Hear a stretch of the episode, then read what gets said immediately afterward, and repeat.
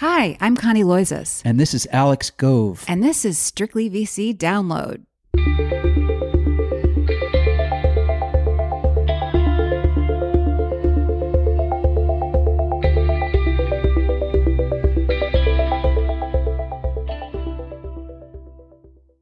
Hello, happy Friday, everyone. I don't even know what the date is today. I think it is the 19th. It is the 19th. We hope you're well and had a wonderful week. We are diving into a few news stories, but also want you to hang on for our interview of the week with a really interesting guy who I have to admit I learned a lot about by reading a Forbes profile of him. I think maybe on Monday. It's a great story that I recommend reading. The founder about whom I'm speaking is Bill Smith, a successful 36 year old serial entrepreneur who sold his last company to Target for $550 million. He owned half of the company at the time, by the way, and he sold an even earlier company to the bank holding company Green Dot at age 28, also for a whole lot of money, if earlier reports are to be believed. He's back now with a three year old company that wants to make it possible for people to live anywhere they want for as long as they want, even as short a period as one one month. But again, before we get to that interview, we have a few news items for you. Enjoy. As everybody knows, Mark Zuckerberg has bet big on the metaverse, changing Facebook's name to Meta and investing more than $10 billion last year alone on Facebook Reality Labs, its metaverse division tasked with creating AR and VR hardware, software, and content. Thus, observers were understandably underwhelmed on Monday when Zuckerberg posted an utterly bland and soulless screenshot of himself in Horizon Worlds, Meta's metaverse. As Patricia Hernandez of Kotaku put it, the graphics were comparable to what you'd expect from a children's game like Roblox, not from a multi billion dollar company's efforts to shape our collective virtual future. After being roasted all week on the internet, Zuckerberg finally responded in an Instagram post today. Meta's CEO said, Major updates to Horizon and Avatar graphics coming soon. He also insisted that the Horizon Worlds screenshot he posted earlier this week was pretty basic. It was taken very quickly to celebrate a launch. The graphics in Horizon are capable of much more, and Horizon is improving very quickly. That's great, Mark. But as Mitchell Clark of The Verge points out, why would a company that has invested billions into a product allow such a shoddy digital avatar of its CEO to see the light of day? And left unanswered, of course, is the question of what one actually does in Horizon Worlds. Perhaps that's why Zuckerberg's subpar avatar attracted so much attention. Flat and lifeless, it seemed to foretell a world in which people mill about in virtual spaces, searching for something they can never find, waiting for Godot. Ryan Breslow has had a tumultuous year. It's not slowing him down. Few outside of Breslow's world even knew his name a year ago. Then Bolt, a one click checkout tech company that evolved from an earlier idea of his, announced $355 million in Series E funding at a reported $11 billion valuation. Suddenly, the startup was on everyone's radar, as was Breslow. The now 28 year old Miami resident was riding so high that he couldn't help but take a kind of victory lap. Having struggled at one point to win over Silicon Valley investors, he began publishing thoughts on Twitter that most might never dare share publicly, including to call rival Stripe and famed accelerator Y Combinator, quote, mob bosses that will, quote, pull every power move imaginable to squash competitors. While Breslow found some support for his perspective online, he was also criticized for the comments and poked fun at, including by investors like Marc Andreessen and Garry Tan. And one week later, he stepped down as the CEO of Bolt and became its executive chairman. Breslow, who still owns a major stake in Bolt, told us at the time that the development had nothing to do with his antics, but it was hard to believe his attention grabbing tweets, which kept coming, weren't rattling Bolt's investors to some degree. Certainly, it's been a rocky road since. In fairness, the entire payments space has been hit hard by the months long economic downturn, but further funding that was reportedly in the works has not materialized. The company has been accused in the press of inflating its customer metrics and overstating its tech capabilities. By late May, citing changing market conditions, Bolt announced it was laying off roughly one third of its employees, or 250 people, some of whom had taken out personal loans from the company in order to exercise their stock options. Meanwhile, partnerships that Breslow teased publicly have yet to be announced. Bolt employees are also reportedly frustrated that Breslow sold $10 million worth of shares to investors during that Series E round back in January, when Bolt's board had not allowed them to sell their own holdings. Asked about Bolt's financial health this week, Breslow declined to say much, suggesting we'd be better off talking with the executive who replaced him as CEO back in late January, former Amazon exec Maju Kuruvilla. But he'd painted a rosy picture in the meantime. I let Maju be the primary representative to talk about the company. That being said, I can say that the company is in a very strong place financially, probably the best it's ever been. Either way, Breslow is seemingly a man on a mission, a mission to create other new companies and projects. Among these is Love, a startup that ultimately hopes to develop health treatments based on ingredients found in nature and not made in a lab. How it gets there is all a little squishy, but as a starting point, Breslow told us earlier this week that Love aims to launch a decentralized autonomous organization, or DAO as they're called, where members who will buy Love tokens with Ethereum or another reserve currency can discuss homeopathic and other pharmaceutical alternatives amongst themselves, then vote on which of these should be tested in clinical trials. The DAO will then underwrite the studies. The idea is to take on big drug companies by copying how they work. Basically, here's the vision in Breslow's own words. Today, what love is, is if you asked us what we're doing, it's not one specific thing. We see ourselves as a group dedicated to developing, discovering, and promoting medicines that heal people. And so, an idea we had roughly six to nine months ago was the concept of bringing a DAO to medicine. And so that was a newer concept. And that was a breakthrough because we were like, wow, we can use the community to solve some of the biggest problems facing humanity and collaborate and fund medicines that they want to have see the light of day. And so the big focus for love right now is not a specific product, it is a DAO that is going to be a flywheel for the people to develop their own products. While much has yet to be worked out, two investors in Bolt, Human Capital and Mac Venture Capital, don't seem to mind. The pair have already provided Love with $7.5 million in seed funding. It's a testament to their confidence in Breslow, who says a mission like Love appeals to him because after years of seeing back specialists while running Bolt, in the end, it was yoga, meditation, and mental therapy that ultimately resolved his pain. Continuing to tweet and post to Instagram and other social media platforms is also apparently therapeutic for Breslow, who has steadily built an online audience. Indeed, asked if he would walk back those tweets if he could about Y Combinator and Stripe, given the blowback that ensued, he said he wouldn't. After all, he suggested, part of his job as the company's founder has always been to raise its profile, and say what you might, he accomplished his goal. I have no regrets. I'm going to continue to be fairly active on social. And I think it's been a net positive in terms of increasing Bolt's awareness. A year ago, most people that I know did not know what Bolt was or mm-hmm. is, and now almost everyone does.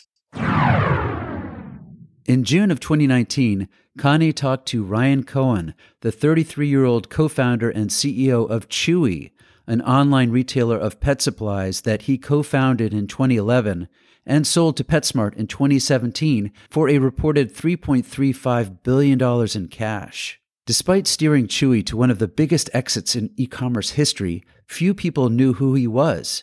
In fact, Connie's first question to Cohen was, Who are you?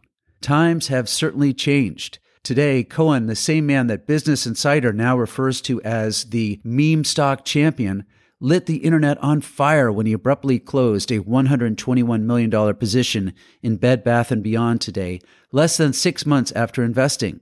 Cohen's exit caused the stock to fall more than 40% today as investors lost hope that the ex Chewy e commerce Wunderkind could spark a turnaround in the struggling home goods retailer.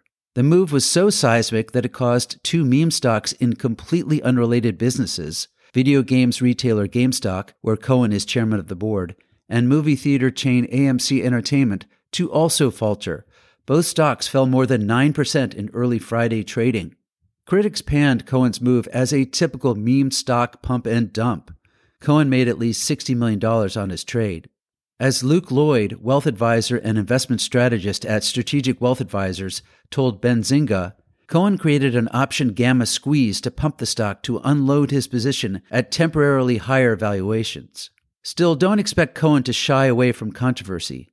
As he told Connie back in 2019, I have no plans to sit in retirement, that's for sure. I'm 33, I'm competitive, I like consumer businesses, and I like to win. Up next, our interview with Bill Smith of Landing. But first, a word from our sponsor.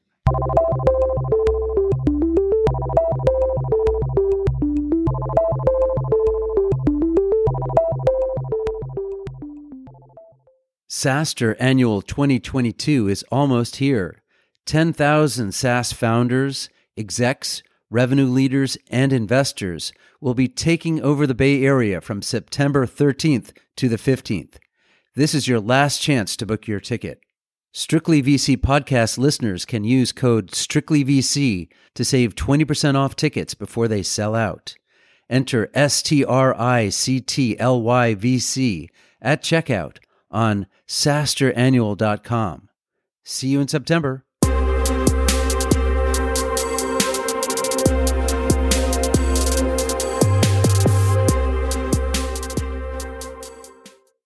We've never talked before, but I have to say, I had read a Forbes piece about you earlier this week, and I was just so fascinated by the piece and, and kind of impressed by what you've built repeatedly. So, we're talking today about your newest company, Landing, which offers people the ability to flexibly rent apartments for as little as one month. These are places that you lease and you furnish with your own landing made furniture. I think the whole thing is really interesting and it's certainly topical in light of another big story that was in the news this week Adam Neumann's new startup called Flow. I want to help listeners in part understand what you're building as they start to hear a little bit more about both companies. So, first of all, one data point in the Forbes piece that I thought was really interesting was your estimate that perhaps 10% of the 40 million Americans who live in apartments right now could choose furnished, flexible stay homes within a decade. I just wondered, based on what are you coming up with that estimate? It's great to be with you and thank you for having me. So, when I started landing in 2019, my belief then and now, especially now, is that a large portion of the current population of people living in apartments, they're going to change the way that they live. The apartment rental process has really been long overdue for a new approach. And when you think about all the other aspects of our lives over the last decade, the way that we live has completely changed. When you think about transportation with Uber and Lyft, when you think about food delivery with DoorDash, Instacart, Shipt, you can buy cars online, you can buy homes online. But when you think about apartment living, it's generally an offline pretty old school process. There's not much freedom and flexibility and convenience in the current model. And landing really flips that. So when you think about apartment living, it really should be about convenience and ease. If I want to move to a new city because I took a new job, you should be able to do that. And that's what we created landing to enable. And when I think about the 40 million people that rent today, a large portion of that population are people that are anywhere from 20 to 40 years old and they want this flexibility. And so that's why we believe that at least 10% of that population will transition to this product over the next few years. I love that you let people live in a place for as little as one month, but it also sounds like a bit of a nightmare for you. How can you rationalize the economics of a one month lease? So the way that we make landing work is by focusing on people that want to live with us. And that's a really important distinction because we're not trying to create a vacation brand or a travel business. People that live with landing are sticky and they're committed to this lifestyle and living on our platform. And what that enables us to do is deliver really high occupancy. And if you can deliver high occupancy, you can provide this product at a cost that's accessible to a large number of people and they stay for a long time. So that helps drive the economics behind the business. How do you screen for people who are your kind of tenant? And also, what is the average length of tenancy to date? When we think about our members, and that's a core distinction, you have to be a member of Landing to live in our network. So to start out, you make a six month commitment. You can live anywhere during that six months. So you might move three times if you want to, but you're committing up front to some period of time to live in our network. And how many tenants do you have right now? We don't share the specific number, but we're in the tens of thousands of members today, and we're up over 100% in the past year alone. And then, Bill, again, to Alex's point, you said they can move as often as they want, acknowledging that this is still a pretty nascent business. How long are they tending to stay in one spot? Right now, people are staying in one location about six months on average. Okay. And they pay $199 a year for the privilege of being a member. What else does membership include? So, with a landing membership, you get access to live anywhere in our network. You're going to get the ability to transfer to any other landing with a two week notice. So, you can move anytime you want.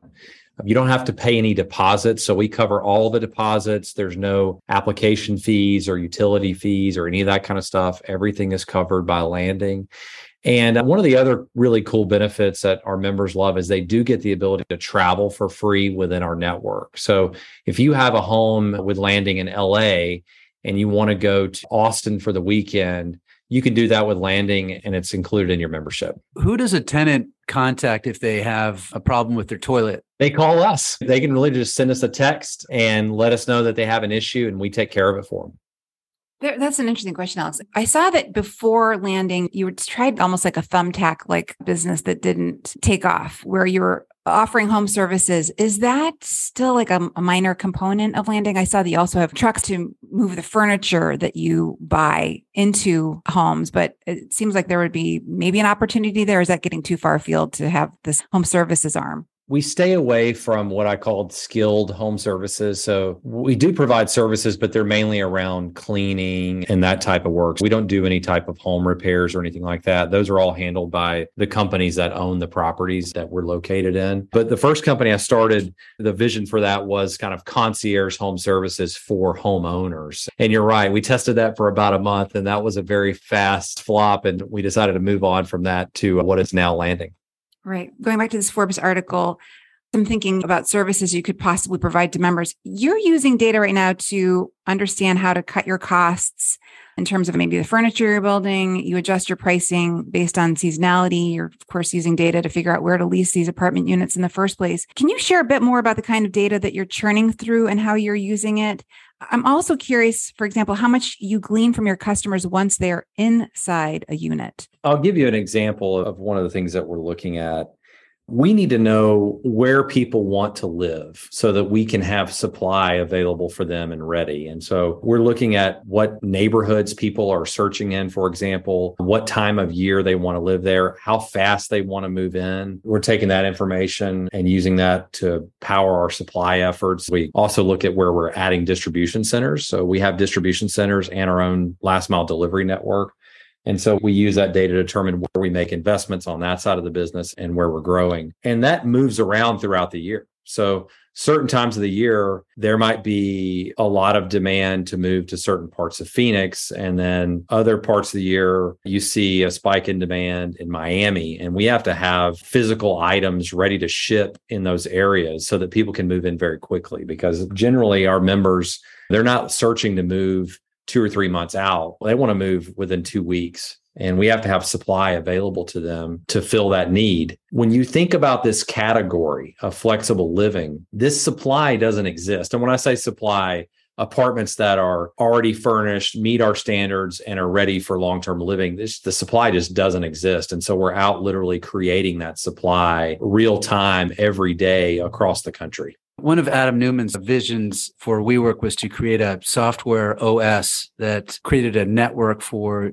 users that worked in WeWork properties. And I'm wondering if software development is a big focus of yours. Is there any way in which you are connecting members in landing with each other? So we haven't started there yet from a community perspective, as far as in local communities. Where we're really focused, there's a huge technology component of landing. We've built the entire platform that operates our business from end to end in house. It's everything you see on our site from discovering a home and reserving a home and the experience once you check in and the technology to manage how you access the building and once you're living there or serving any of your needs but it's also all the apps that our teams use that are in the field that are providing services.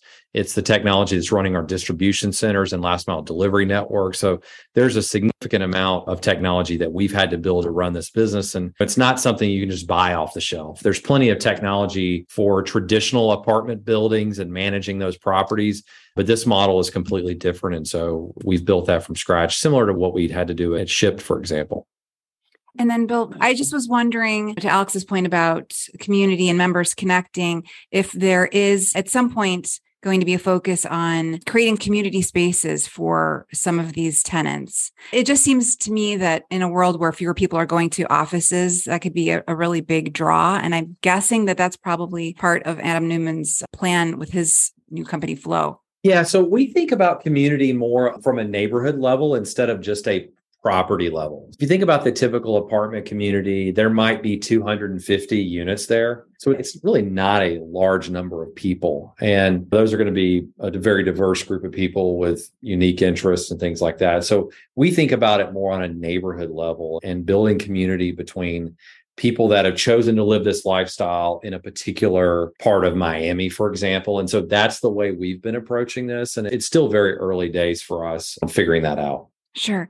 And then, Bill, I also just wondered it's so interesting to me that your software lists apartment before you even sign a lease with a landlord. Then I guess you find the tenant and once that renter has signed a lease with you, you sign the lease with the landlord and you furnish the apartment. Is that how it works? Yes. What we've built is the first on demand model for building out supply this way. And I'll talk you through it quickly just so you hear it directly from me. The model is we partner with an apartment community, we'll list units on our site, and then we've built the technology and the operational infrastructure to create a landing in just a few days, which sounds super simple, but it's incredibly complex if you think about everything it takes to furnish, set up an entire home from your sofa down to the silverware.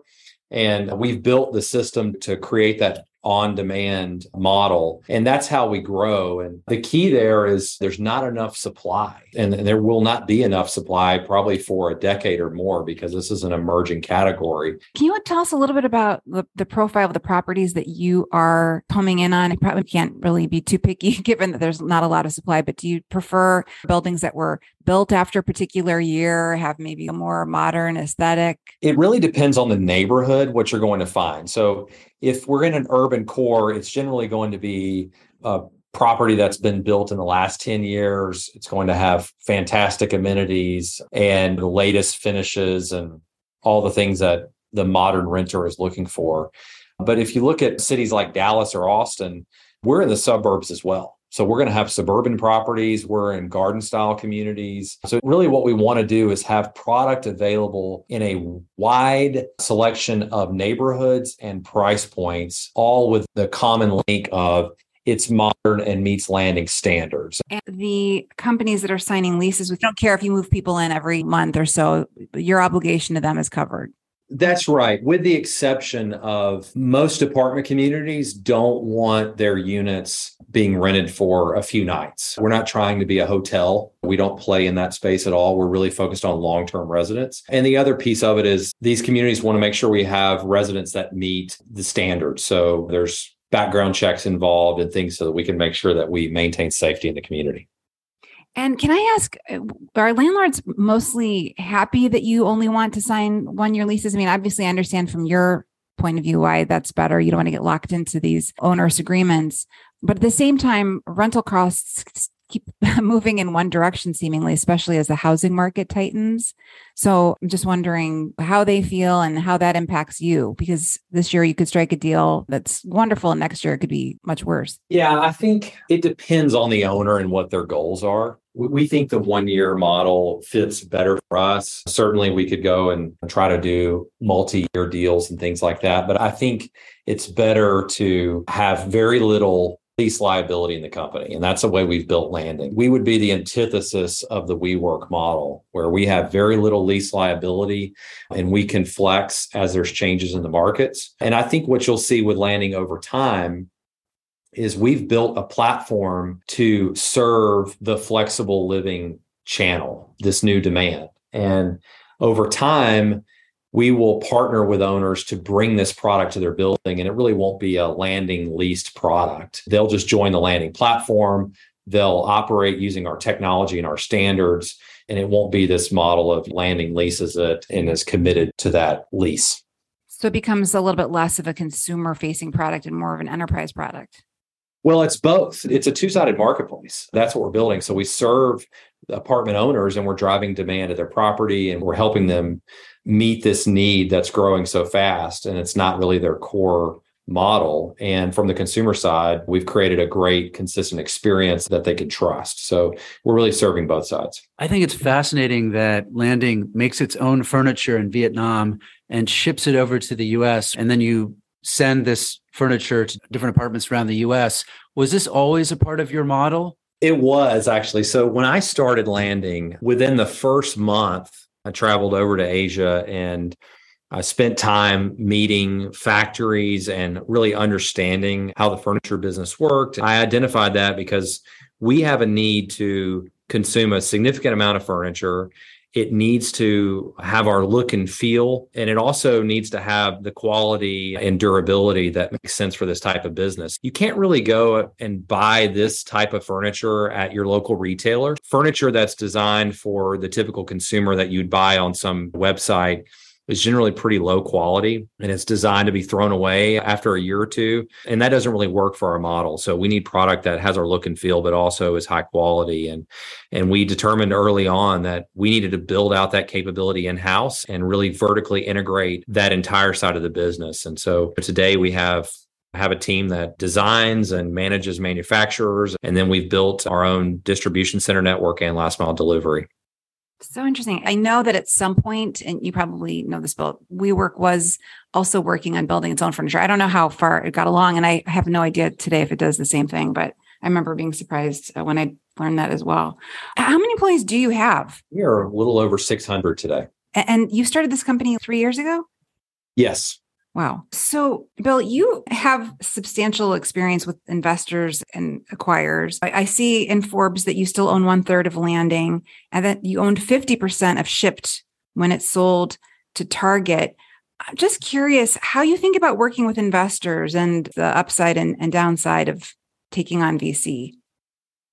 I think about everything from a very long term perspective. And I really like to partner with people and build very deep long term relationships. When you look at the cap table of Shipt and the cap table of landing, pretty much every investor in Shipt is also an investor in landing. And my goal is to deliver a great return, and, and my interests are aligned. I invest my own capital in all of my businesses.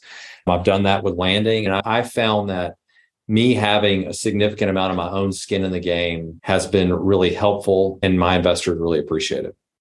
Bill, is it true that you have 15 million in this deal? Yes.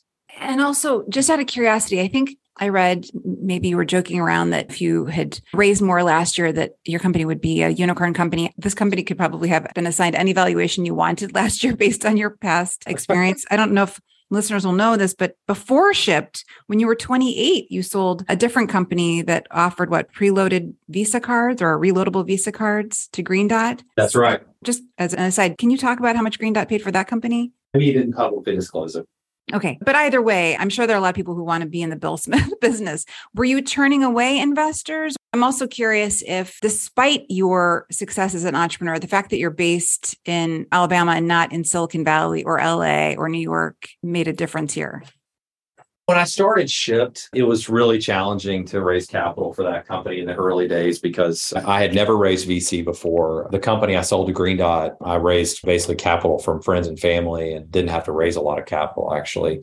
So Shipt was the first time I raised venture. And I moved to San Francisco during that time. My move to San Francisco is what led to creating Landing because I experienced all the headaches of setting up a new home in a new city. It took time for me to really build relationships and really learn how that community worked. But with Landing, I had the experience and had contacts, and it was a pretty smooth process raising capital for Landing. And then just to be clear, this is a big, complicated business that you make seem easy to your customer. You've got these trucks, you've got this furniture business, you've got all the software that you're developing. What can you share about your roadmap for the next 12 months? What other arms will be maybe bigger than they are today? Will you have a new business line? So right now we're focused on scaling landing. And, and I think where you'll see us build more is by powering other owners of buildings to serve this market. This is going to be a massive category and a lot of people are going to want to participate in the space. And so we plan to continue to serve that by building tools to power that for other property owners. And will they have a separate membership situation with you? From a consumer perspective, we want to deliver a consistent experience no matter what model we're working with the property under. But the property owners would presumably still be paying for you to be a lead generation arm for them. I'm just wondering if there's a SaaS business here. I think a, a SaaS component would probably be the best way to describe it. Yeah. I read that your estimate is that you will do 200 million in revenue this year and you're looking to do a billion in revenue by 2025. Can you talk a little bit about your gross margin and what goes into that? We have not talked a lot about that. I can tell you that we are gross margin positive today and have been for quite a while. We haven't talked publicly just about the components or specific numbers. Bill, Airbnb has expressed interest in the long term stay market and it's a formidable company. Are they one of the competitors out there that you're keeping an eye on? Look, Airbnb is a great company. Their DNA is travel and our DNA is living. So we're really focused on building the platform for consumers to live on. And that's a very different business from travel. Bill, I know you probably have to get going. Just a couple of last questions. In terms of marketing this product, like you said, there's a lot of people who would appreciate a more flexible living situation, traveling nurses, I think you mentioned. How are you marketing this product and, and where? Yeah, so a lot of our members are acquired through referral. We see a significant number of people just sharing landing with friends and we drive a lot of our traffic that way. And then it's typical brand marketing and other performance marketing channels. And all of our members are joining us directly on our site. So we don't rely on third party platforms to drive our traffic. Okay. And also, if you will forgive me for continuing to ask about WeWork, I'm sure it gets annoying after a point, but you started this company as that company was going through its darkest hour. And I just wondered, as a student of the space, what lessons you learned from that company? You mentioned leases, for example, instead of buying these hard assets. What else are you avoiding? What are you doing differently? WeWork in landing are such different businesses. I mean, we office versus residential is just a totally different category in the way it works. But I think the key that I learned really not directly from WeWork, but just generally is the unit economics of the business are critical. And every business, I think when I think about the early days of any company, you're trying to figure out the unit economics. But on this one in particular, we had to master the unit economics really fast. Mm-hmm. We didn't have five or six years to prove that out like a lot of other consumer businesses did. And, and I think that's because people saw WeWork and saw all the challenges there. So we had to prove the unit economics of our business much earlier than we would have otherwise. Right. Which seems like it's obviously serving you as it's an advantage now. I also just wondered you've sold your last two companies. Is this the one that you want to take public eventually, or is it too soon to ask you what the end game is here? Well, it's really early. We're only three years in, but what I can tell you is when I started landing, having sold a couple of businesses, my perspective changed after selling Shipt. Shipt was a great exit and really from a liquidity perspective just was a game changer and so i wanted to start a business that i could see myself building for multiple decades and just build a massive enduring independent company And so that's how we've approached it. I don't know if that means that we're a public company or at some point or not. We'll have to see what the future holds. But I just don't really have interest in selling another company because it's so challenging to find an idea that really works and can be massive and gains traction. I feel really fortunate to have found another business that we're seeing that kind of traction and certainly has an incredible amount of potential. So uh, I want to see this one through. Bill, thank you so much. I have to say, it's been fun learning more about you. I loved this detail in Forbes that for your fifth birthday, you asked for a briefcase. I used to tote around. I know you've got young children. Do you see any of them express an interest in being business people when they grow up? My son is all about business. He's nine. and he is way ahead of where I was at his age, and he is very interested in business. So we'll see how that plays out over the next few years. That's super cute. Great. Well, anyway, Bill, thank you again. Really appreciate your time. We wish you continued success and we will keep an eye out on what's happening with the landing. Yeah, thank you for the time. And if you have any follow up questions, feel free to reach out. I'll be happy to happy to help. Definitely will. Thank you so much again. Thanks. Bye bye.